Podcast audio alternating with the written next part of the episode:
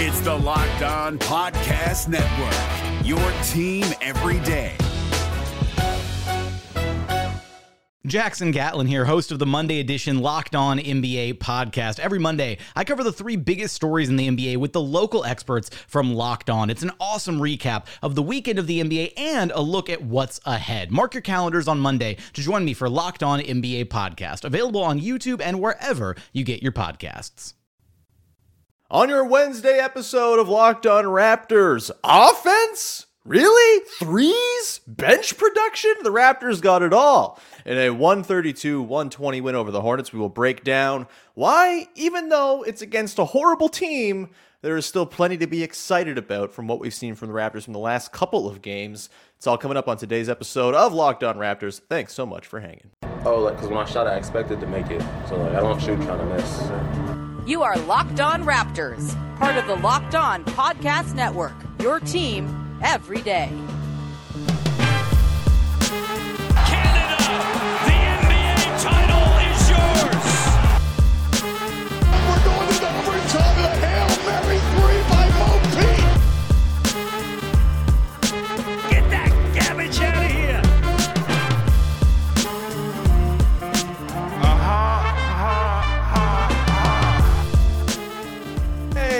What's going on? Welcome to episode number 1318 of Locked On Raptors for Wednesday, January the 11th. I'm your host, Sean Woodley. I've been covering the Toronto Raptors now for 9 seasons on all various platforms. You can find all of my work over on Twitter at WoodleySean. You can follow, subscribe to, rate, and review the podcast for free on your favorite podcast apps. And we are, of course, on YouTube, where you can go hit the big, fat, red subscribe button that's screaming at you right in the face. It's much appreciated when you do that. And in just a second here, I'm going to tell you how subscribing to the Locked On Raptors YouTube channel could win you something free. We'll get to that in just a sec.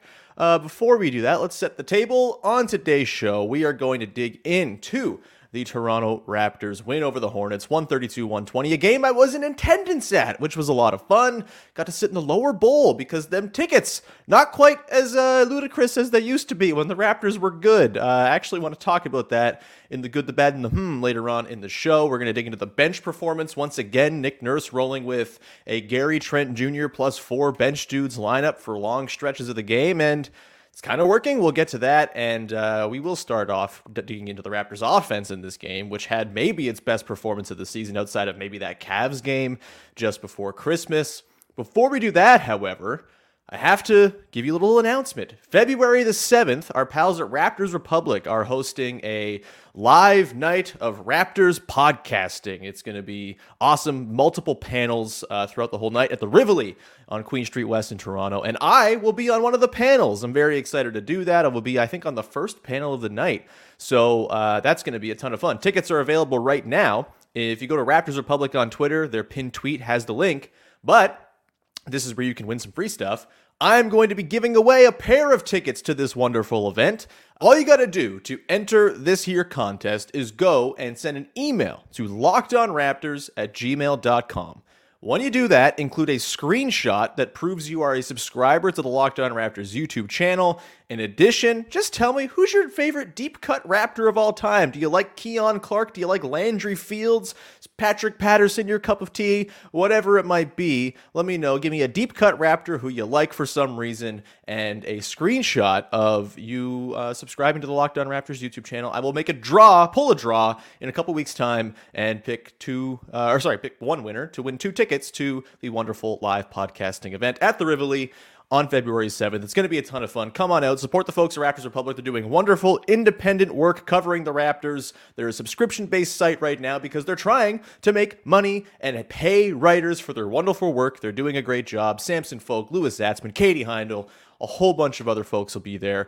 People who have appeared on this podcast, familiar faces. So go check it out. LockedOnRaptors@gmail.com is where to hit me up with that email. All right, let's dive in now to the game against the Charlotte Hornets, 132-120. Again, I was at this game. I got the text from my cousin. It's kind of our customary thing. He checks out the ticket sites for midweek games against bad teams, and if I'm around, I'll just hop on a train or drive into the city to go watch the Raptors play a bad team, and they're 2-0 when I go this season. It's pretty cool. Either way, in this game, I think the big sort of takeaway is that the Raptors actually had a real-looking offense for pretty much 48 minutes of this game. You didn't see the droughts that typically accompany Raptors games. They put up 132 points. I believe it was a season high. Yes, a season high 20 made threes on 44 attempts.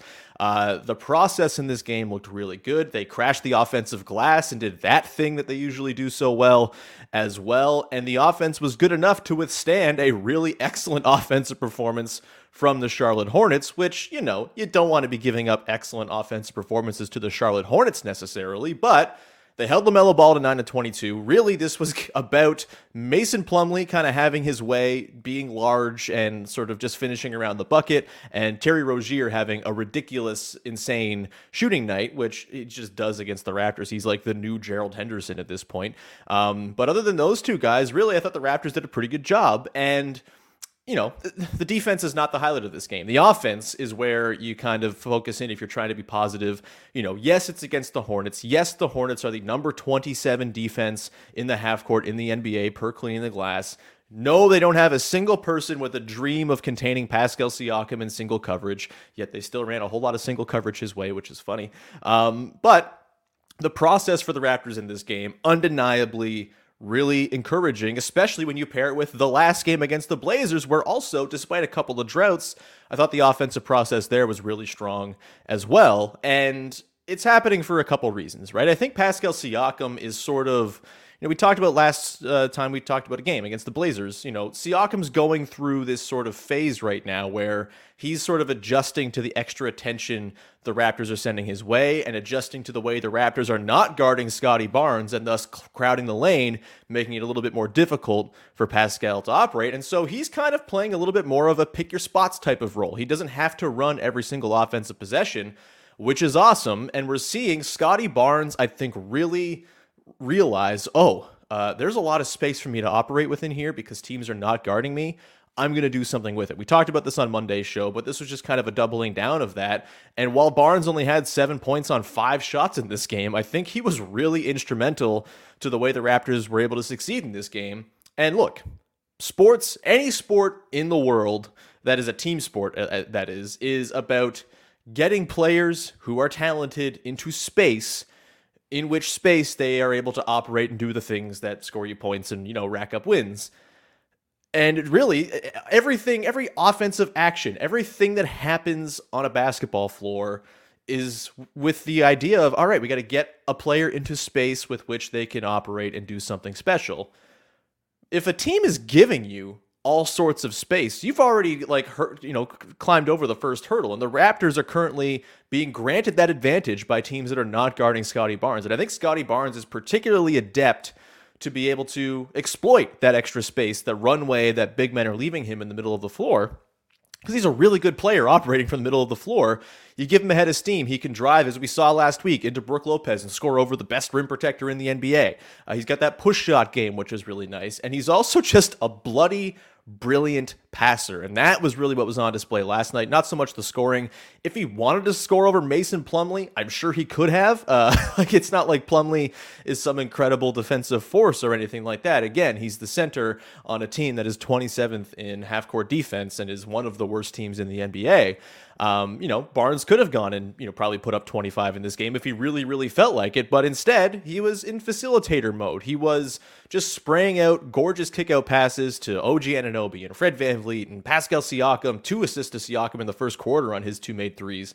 And the vision that Scottie Barnes has, it's why he's such a weapon in the middle of the floor. And I wonder how much longer teams are going to grant him that space, because the last couple times out, he's really weaponized it. The Raptors over the last 2 games, 125.1 offensive rating per NBA.com. That is like unheard of stuff for the Raptors, who have been humming along at a pretty meager clip all year offensively. And I just think Scottie, again, you give him that space you allow him to sort of, you know, use his body. He's a screener. He's doing dribble handoff stuff. He's getting downhill. He's driving into the teeth of the defense and spraying out. Like, that's just a really great way to use a guy whose first inclination has always been to be a playmaker, to be a guy who sets other guys up, puts them in positions to succeed. And for a team that has a lot of mouths to feed, you know, Siakam, OG, Fred VanVleet, Gary Trent Jr., all these guys are sort of, you know, I think Pascal's sort of in between. OG's certainly a shoot-first guy. Gary Trent Jr. is shoot-first in everything he does. Fred VanVleet even as well, although he had 8 assists last night and is a pretty good playmaker himself, kept the ball moving, kept the offensive possessions kind of alive last night in a few instances. But what better way to sort of make sure all the mouths are fed than by the enormous spoon that is Scottie Barnes spraying out gorgeous kickout passes. Obviously, it helps that they were knocking the threes down as well in this game. They're not going to go 20 of 44 all the time, but all you can ask for is good process. And I think Scottie Barnes is kind of realizing, oh, I can be a real weapon here for the Raptors. I also thought, again, not a banner game for the Raptors defense by any means, but I do think Barnes was maybe outside of OG, who had some really incredible on-ball moments last night.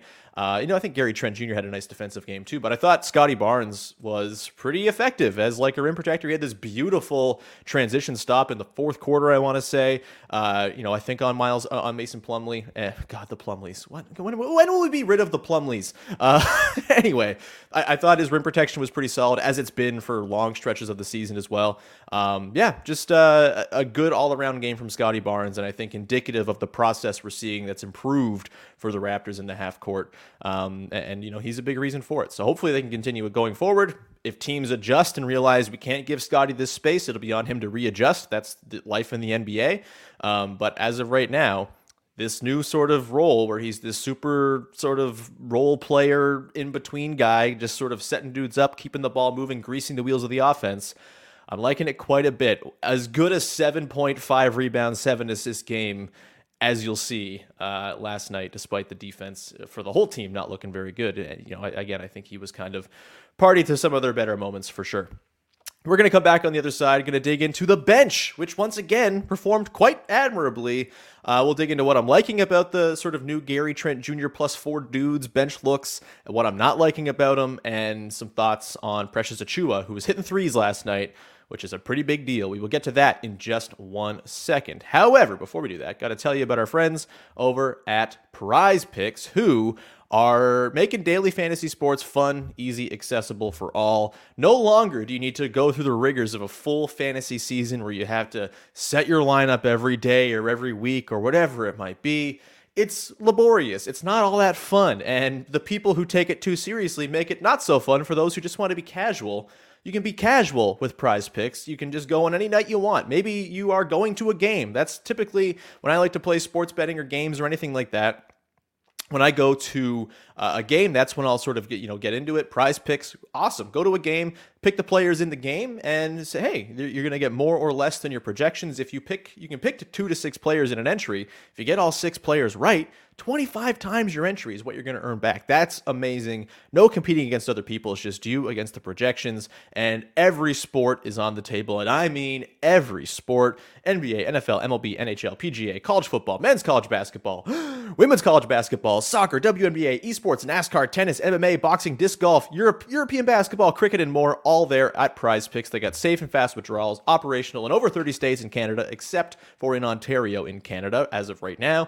Download the PrizePicks app, go to prizepicks.com to sign up and play daily fantasy sports. First-time users can receive a 100% instant deposit match if they put in $100 using the code LOCKEDON, meaning you put in $100, use that code, boom, $100 appears in your account. That's awesome. Don't forget the code LOCKEDON at sign up for instant deposit match up to $100 with PrizePicks. The NBA playoffs are right around the corner, and Locked On NBA is here daily to keep you caught up with all the late season drama. Every Monday, Jackson Gatlin rounds up the 3 biggest stories around the league, helping to break down the NBA playoffs. Mark your calendars to listen to Locked On NBA every Monday to be up to date. Locked On NBA, available on YouTube and wherever you get podcasts. Part of the Locked On Podcast Network, your team every day. All right, let's continue on here with your first listen of the day, digging into the Raptors' 2nd straight win. We're going streaking, baby. They will go for their 1st three-game winning streak of the season on Wednesday or Thursday against the Charlotte Hornets once again in Raptors Hornets 2.0 before the Hawks close out the homestand. As Zach Lowe said on his podcast yesterday, talking with Tim Bontemps about the Raptors and their direction, they better freaking win this game, these games. And these Hornets games are absolute must-take-care-of businesses for sure. The Hornets stink. Let's get into the bench, shall we? The bench, once again, pretty effective in this game. The second straight game they roll with the Gary Trent Jr., Malachi Flynn, Chris Boucher, Precious Achiuwa, Christian Koloko lineup. And in 12 total minutes over the course of the last couple games, that group is a plus 15, which is really just like, it seems small, and it is small, but it's also huge for a team that's just been crying for any positive play from the bench. The starters have been run ragged, just having to come back and make games interesting after bench-heavy lineups piss it all away, and that's not happened over the last couple of games, and you see the benefits of that. The minutes distribution, my God, 36 minutes for Pascal Siakam, 31 for OG, Scottie, and Gary Trent Jr., 33 for Fred VanVleet. It's normal, regular season minutes distribution. You get five guys playing double-digit minutes off the bench. Just a really great thing to see, and a necessary thing to see for a team that, if they are going to make a run here, it can't be on the back of their five best players. They will completely burn out probably before the trade deadline, right? Like, it's just, there's got to be some supplemental support here, and maybe this lineup has got a little bit to roll with. I am, pretty ambivalent about the Malachi Flynn minutes. In fact, maybe not so ambivalent. Maybe I'm just like outright against them and I don't want to see them anymore. I thought he was pretty rough in this game. Again, it feels like it's been 6 or 7 games in a row now where Malachi Flynn's been pretty ineffectual. I mostly thought the minutes in which the Raptors succeeded with him on the floor were sort of, not in spite of him necessarily, but I don't think he was all that, party to what was going on well. Just 1 of 7 shooting. He's got to hit threes. He just really has got to hit his threes. A couple of really wild decisions, driving the ball at weird times, weird sort of pass angles and stuff like that.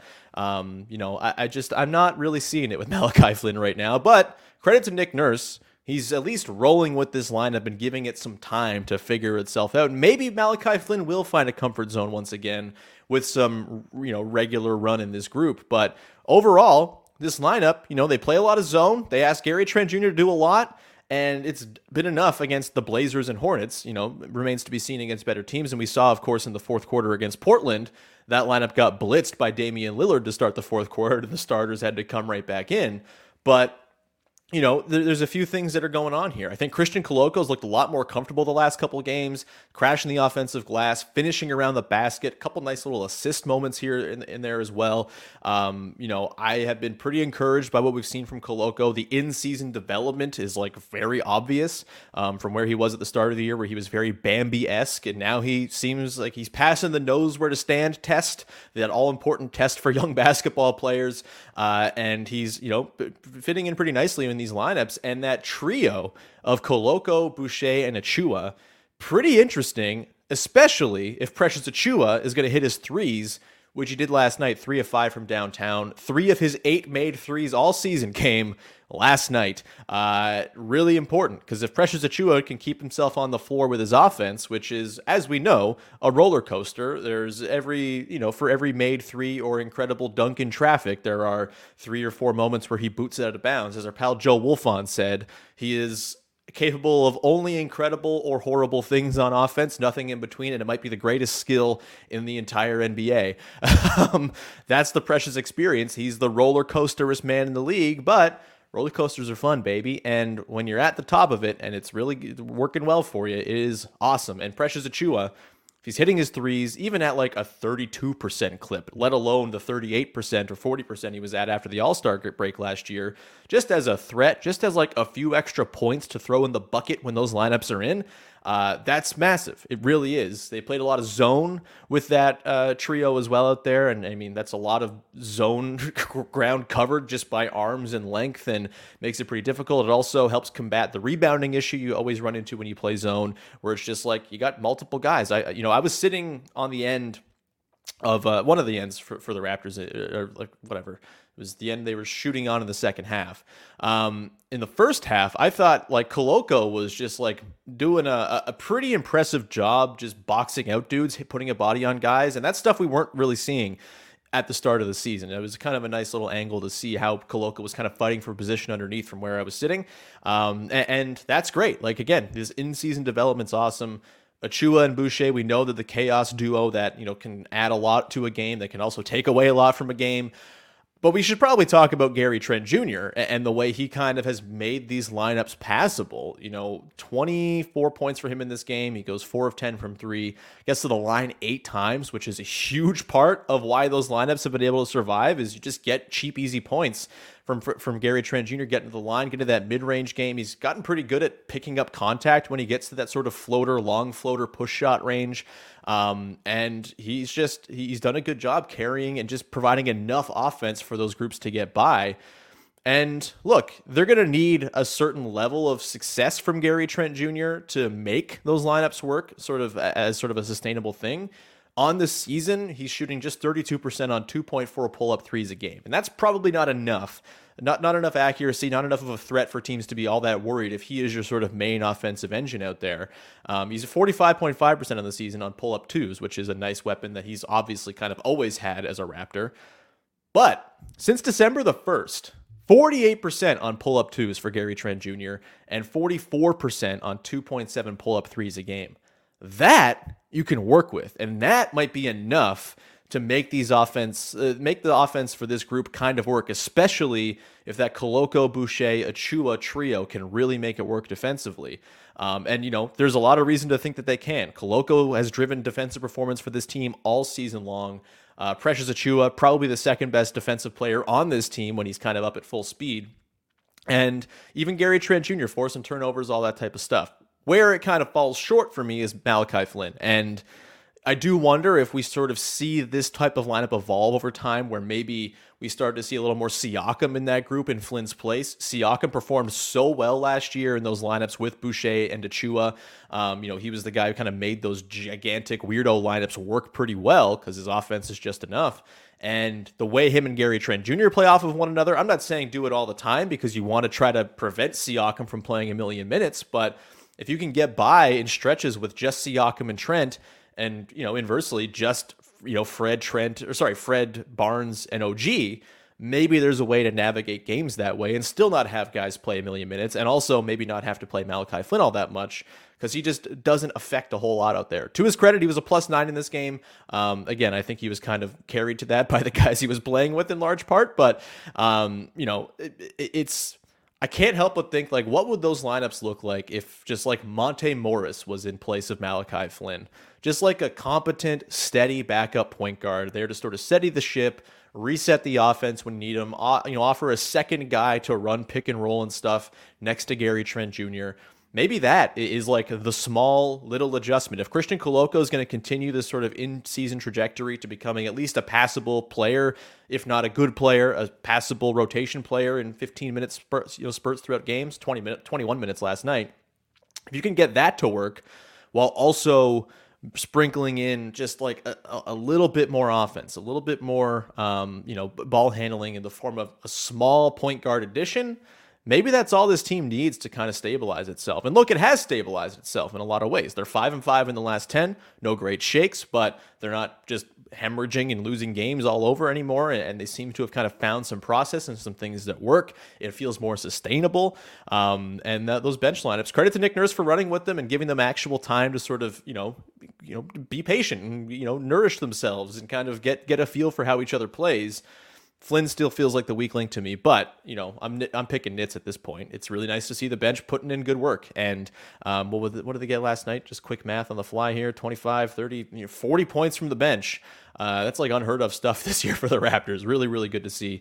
And we'll see if they can continue going forward against better teams, better competition. I would imagine they'll stick with the sort of rotation we've seen the last couple of games against the Hornets on Thursday night. When things get more difficult on the upcoming road trips, then we'll see. But I'm encouraged. And Gary Trent Jr. bombing away the way he is, that makes it a lot more viable for sure. You would like to see a little more playmaking, of course. He's still only averaging like 1.5 assists a game. He's never really looking to pass all that much, you know, outside of the odd sort of weird pick and roll he'll run with like Scottie Barnes, which is kind of fun. But if he's going to bomb away and hit a couple threes to keep those lineups afloat, that is maybe all you need to keep the starters' minutes down just enough to make them potent enough to carry you through to a bunch of wins. We'll come back on the other side, get to the good, the bad, and the including some talk about Otto Porter Jr., who some bad news about came down yesterday after we recorded the show. We'll talk about that, what it means, in just 1 second. Before we do that, however, I should tell you about our friends over at betonline.net, your number one source for sports betting odds, lines, and info all season long, whatever the sport is. Obviously, college football's over now, I think, right? Last night was the championship game, but you've got the NFL playoffs coming up. You've got, of course, the NBA season, NHL season, MLB futures are out there. WNBA futures are on the board as well. BetOnline has all the information as to why the lines and odds are set the way they are, so you can be the informed wagerer and know, hey, this is an informed bet that I'm putting down. This is not something where I'm just tossing away my money because I have a gut feeling. Gut feelings are never the way to go. BetOnline is going to make you informed and make it so you're making the right bets at the right times.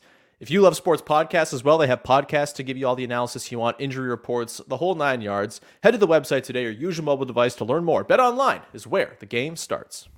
The NBA playoffs are right around the corner, and Locked On NBA is here daily to keep you caught up with all the late season drama. Every Monday, Jackson Gatlin rounds up the three biggest stories around the league, helping to break down the NBA playoffs. Mark your calendars to listen to Locked On NBA every Monday to be up to date. Locked On NBA, available on YouTube and wherever you get podcasts. Part of the Locked On Podcast Network, your team every day. All right, and we continue on here, rounding up the show with the good, the bad, and the from the Raptors' win over the Charlotte Hornets last night. My good is OG Anunoby having himself a night from three-point range. He goes for 22 points, 8 of 12 overall, 6 of 7 from deep. Had a really nice defensive showing, I thought, too, despite no counting stats to speak of. But I thought, as much as Terry Rozier went nuts and had a really put on a tough shot-making clinic, I thought those shots were made tough in large part because OG was haranguing him. You know, we know that's part of OG's game. The three-point shooting, though, is what's really nice.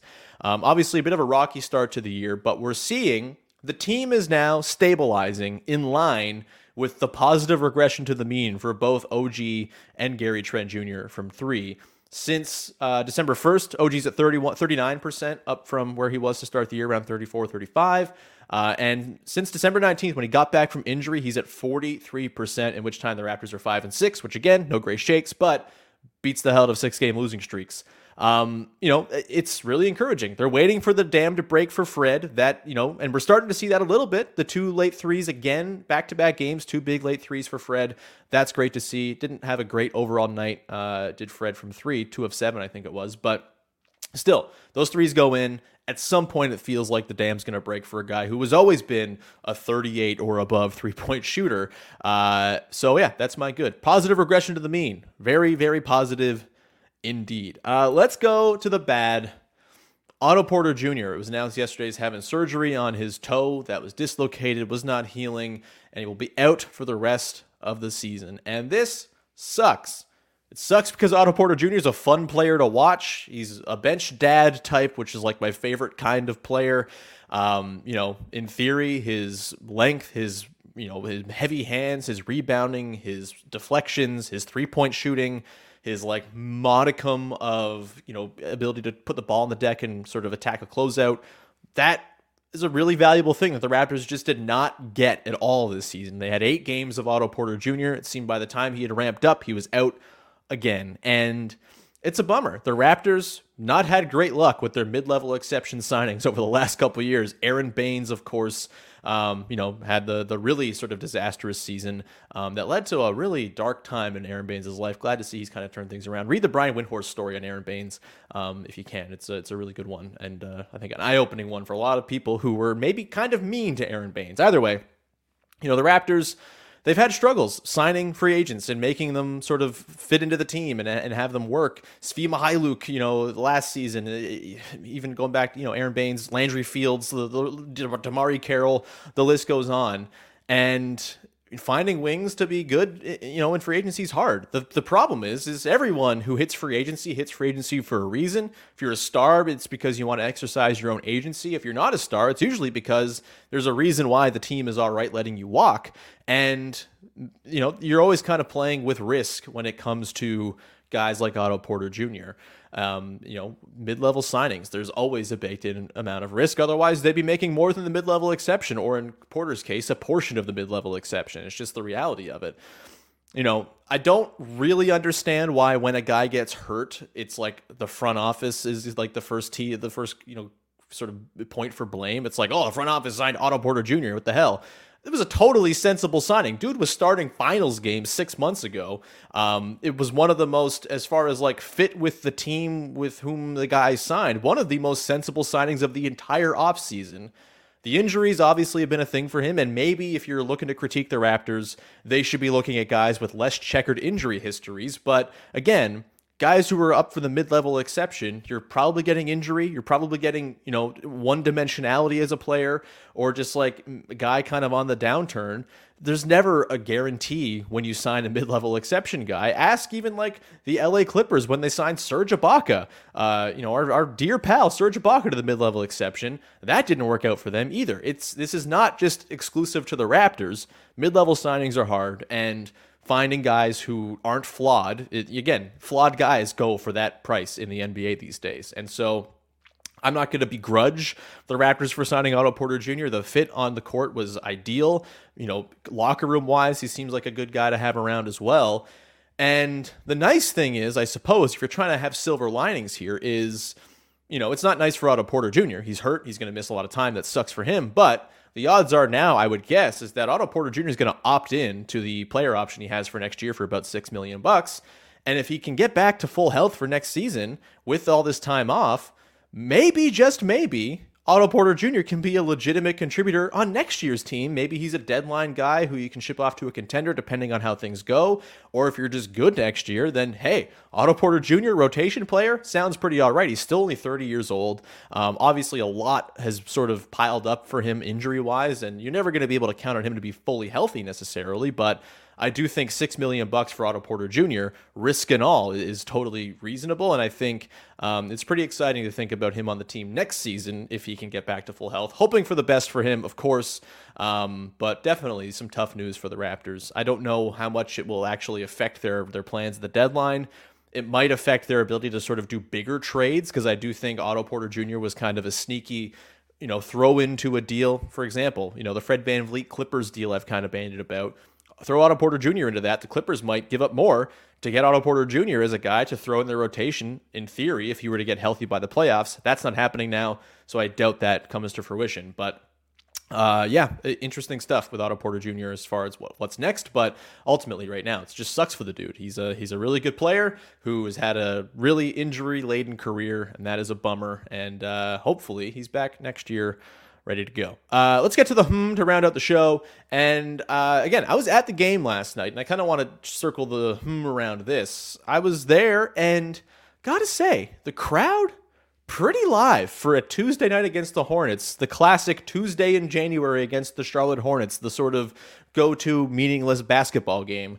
Crowd was pretty popping. It was great. And, from all reports, the crowd on Sunday against the Blazers was also pretty awesome, especially when those Fred threes went in late. Apparently the roars were pretty beckoning throughout that building.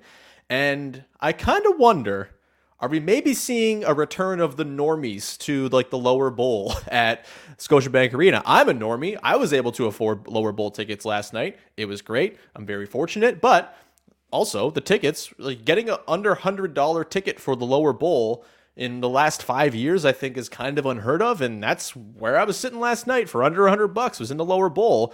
It was pretty awesome. First time I've sat in the lower bowl for a game in, 9 years or something like that. It just I think maybe, just maybe, the team not being so hot, not being the hottest ticket in town. The Leafs are doing their thing. They're really good right now. They kind of are sucking a lot of the oxygen right now. Maybe it's just not the cool ticket anymore, which means the freaks like you and I are able to get back in the building for a reasonable price for a night out.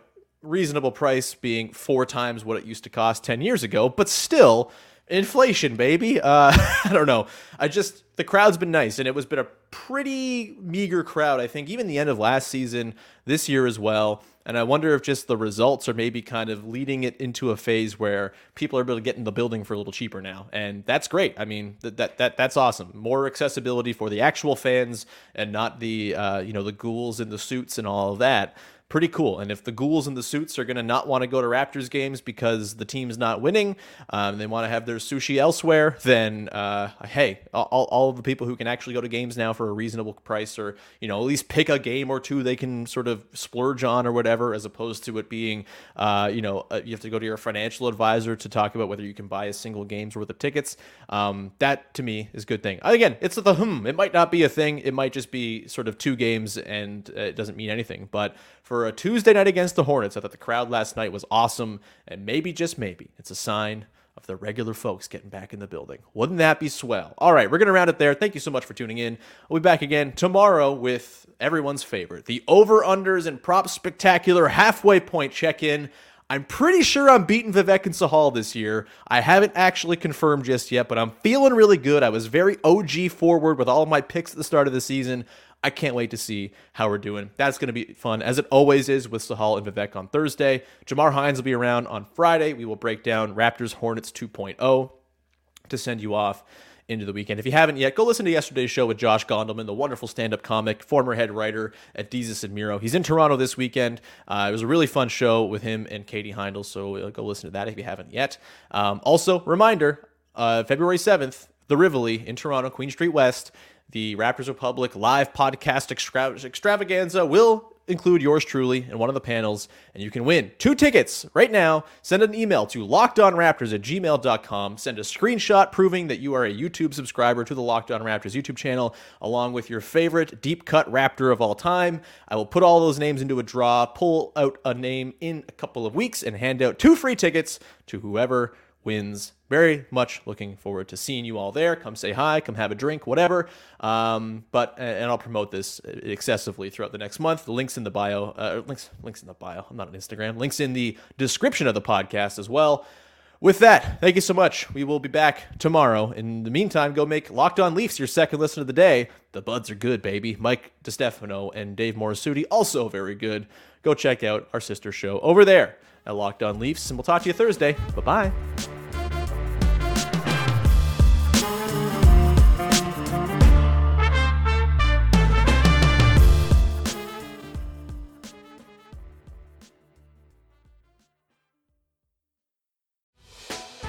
Hey, Prime members, you can listen to this Locked On podcast ad-free on Amazon Music.